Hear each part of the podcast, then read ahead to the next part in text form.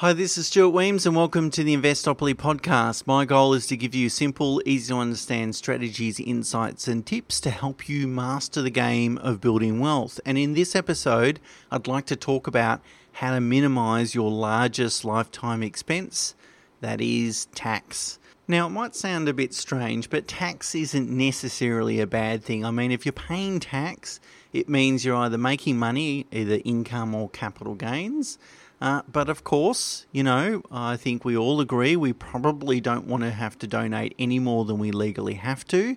Um, and so, what I wanted to do is go through uh, a few considerations to maybe what I would describe to as a common sense approach to minimizing tax.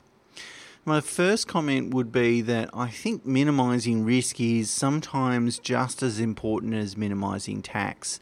So it's not really worth it to bend or break a law just to save a few hundred dollars of tax.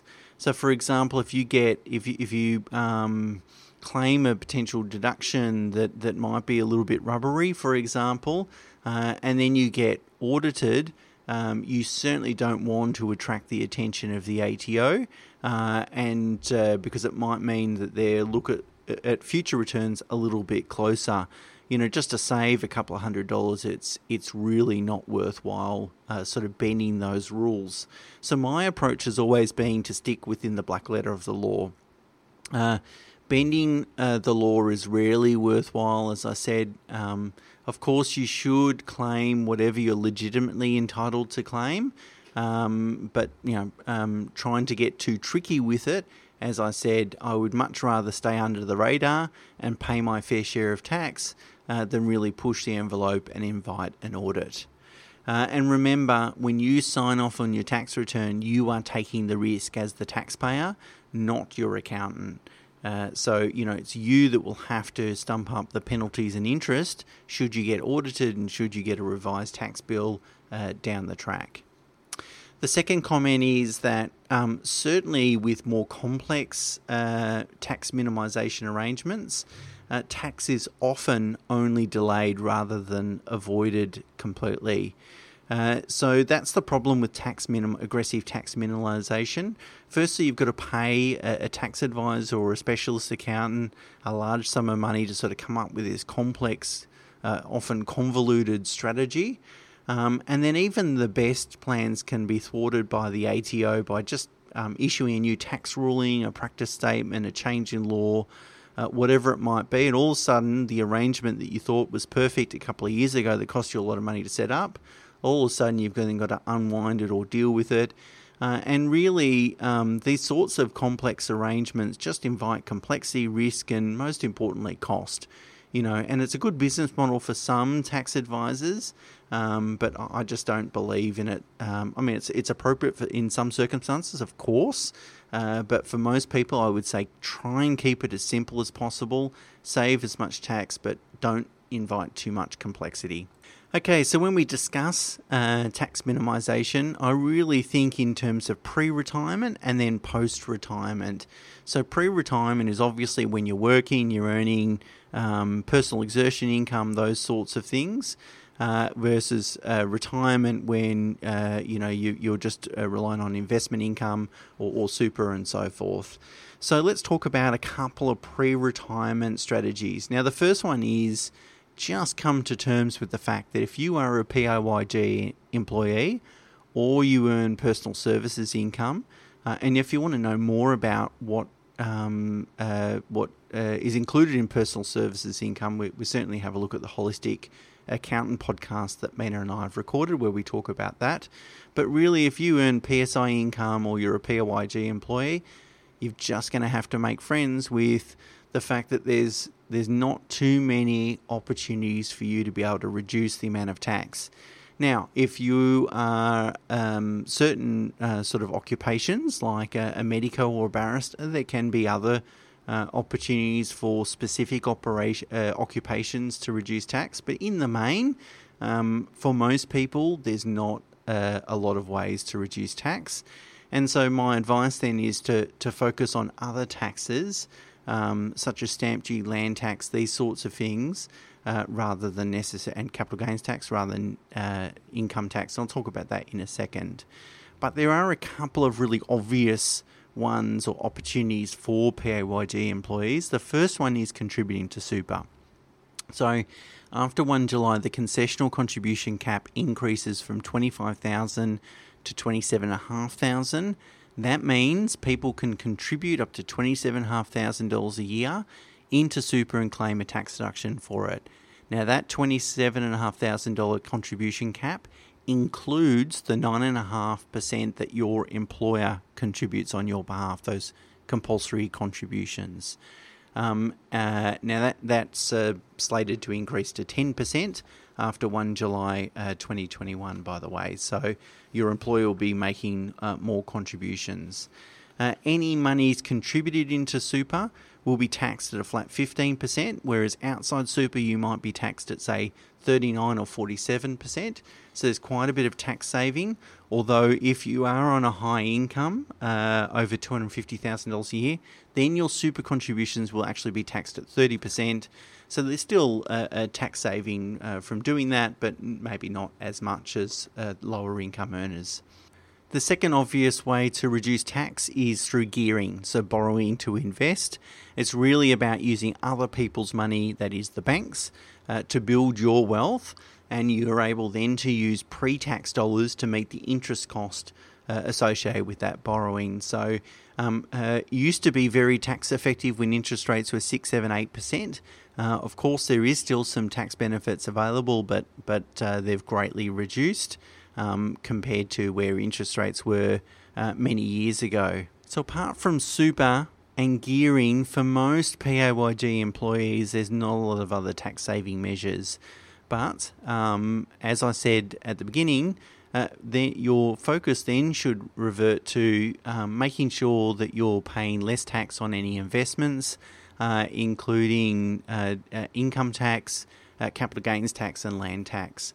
So let's talk about then the ways that you can minimize the amount of tax that you pay on investment returns. Because obviously it's great to to generate an investment return, but if all of it is taxable in the year that you generate it, then really what you're doing is paying half of that return to the ATO. There's less then to reinvest. Two tips. The first thing is make sure you're investing in assets that generate most of their um, return in terms of capital growth. Because obviously we don't need to pay capital gains tax until we sell the asset. So if we're getting most of our return in unrealized gains, so capital growth, um, we get to reinvest that each year. That is, the tax isn't subtracted or deducted uh, each year. So, for example, residential property tends to provide most of its return in capital growth. But if we look at share market investments, for example, if we compare, say, an actively managed fund and an index fund, quite often an actively managed fund has a lot of turnover, a lot of stock turnover within the fund, and most of the return each year is taxable as a result. Whereas an index fund has far less turnover, and therefore you'll you'll generate some realized returns, some dividends. But again, especially if it's an international share um, or international fund, index fund, most of the returns will be unrealized gains and therefore attract substantially less tax. The second tip is to make sure the investments are owned tax effectively. So that could be um, putting it in the lowest um, uh, spouse's income earner's name uh, or putting it in a family trust that provides you with flexibility. Um, but think very carefully about asset ownership because the owner really the, the the person or the entity that owns those investments really dictates you know how many opportunities tax savings opportunities there might be. Okay, the next consideration, uh, which really only applies to property investors, is to minimise land tax. You know, land tax is probably one of the most insidious taxes because uh, when you first uh, purchase an investment property, uh, the land tax bill actually might be zero. You might not be actually paying any tax uh, because every everyone has a, a tax-free threshold to, to take advantage of. But obviously, the longer you hold the property, and if you're investing in high land value property, as you should be, uh, then uh, the tax will start to accumulate uh, year after year. And um, and it will be probably um, at its highest levels as you just enter into retirement at the time when you don't really want to do that. Uh, so it's good when you know it's one of the advantages of sitting down and planning out a property investment property portfolio initially. Uh, so you can work out, you know, what is the implications of land tax long term, uh, and how can we structure a portfolio to minimise that. And lastly, capital gains tax. Uh, obviously, quality assets held for long term will provide that compounding capital growth, which is what you want them to do. Um, but obviously, a side effect of that is that it will also um, create large unrealized capital gains tax liabilities as well. Uh, so, something that we need to think about. It's great to invest in an asset, but if we sell it one day, we want to keep most of the profits, of course. Uh, so, things like putting that asset in a family trust or a self managed super fund uh, might help you minimize or at least reduce the amount of capital gains tax you pay in the future. If you um, are self employed or generate business income. So that's distinct, obviously, from what I just spoke about for employees and, and PSI, people earn uh, personal services income. Uh, then there could be a lot of avenues to actually uh, save tax. And of course, uh, a bit of a free plug for uh, Mina and my uh, new podcast called The Holistic Accountant. I, I, recommend you um, have a listen to that. And we talk about uh, lots of different tax saving measures for people that are in business in that podcast. Okay, so that discussion really relates to tax saving measures that are available to me uh, if I'm a, mainly if I'm an employee before retirement. Uh, what about after retirement? Well, after retirement, your aim really should be to pay zero tax in retirement. So, firstly, any assets held inside super in a pension phase um, do not attract any tax, uh, income or capital gains tax, if the member's balance is less than 1.7 uh, million dollars. That's a new benchmark after 1 July 2021. So that means really a, a couple, uh, two spouses, uh, can have up to 3.4 million dollars in super and not pay any tax. So you want to be thinking about that very carefully, and that's a, a good um, ownership structure to start holding a lot of your wealth. If we think then outside of super, an individual can earn around about $22,500 and not pay any tax because of low income earners rebate and so forth. That means a retired couple can earn between them about $45,000 and not pay any income tax liabilities. But even if you exceed that benchmark, let's say you earn $55,000 between you, well, you'll end up paying about $2,500 of tax or 4.5%. Let's put it in the whole scheme of things, it's really not a lot of tax. So if you project that your investment income will be less than $50,000 a year between you and your spouse, probably not a lot of a lot you need to do to worry about. You'll probably pay very little tax in retirement. However, if you project that your personal income in retirement could be in excess of $50,000, obviously excluding any pensions from super, then you need to start thinking about ways that you're going to be able to minimize tax in retirement. Uh, and that could be using vehicles such as family trust to provide you with a bit more flexibility. But in summary, if you plan well, uh, most people uh, that, that complete that good, um, uh, robust planning exercise uh, will pay somewhere between no tax and very little tax uh, in retirement. Now, let me finish with just a word of warning, and it's going to be a bit contradictory, but of course, you should um, save as much tax as you can. Uh, but once you've done that, move on.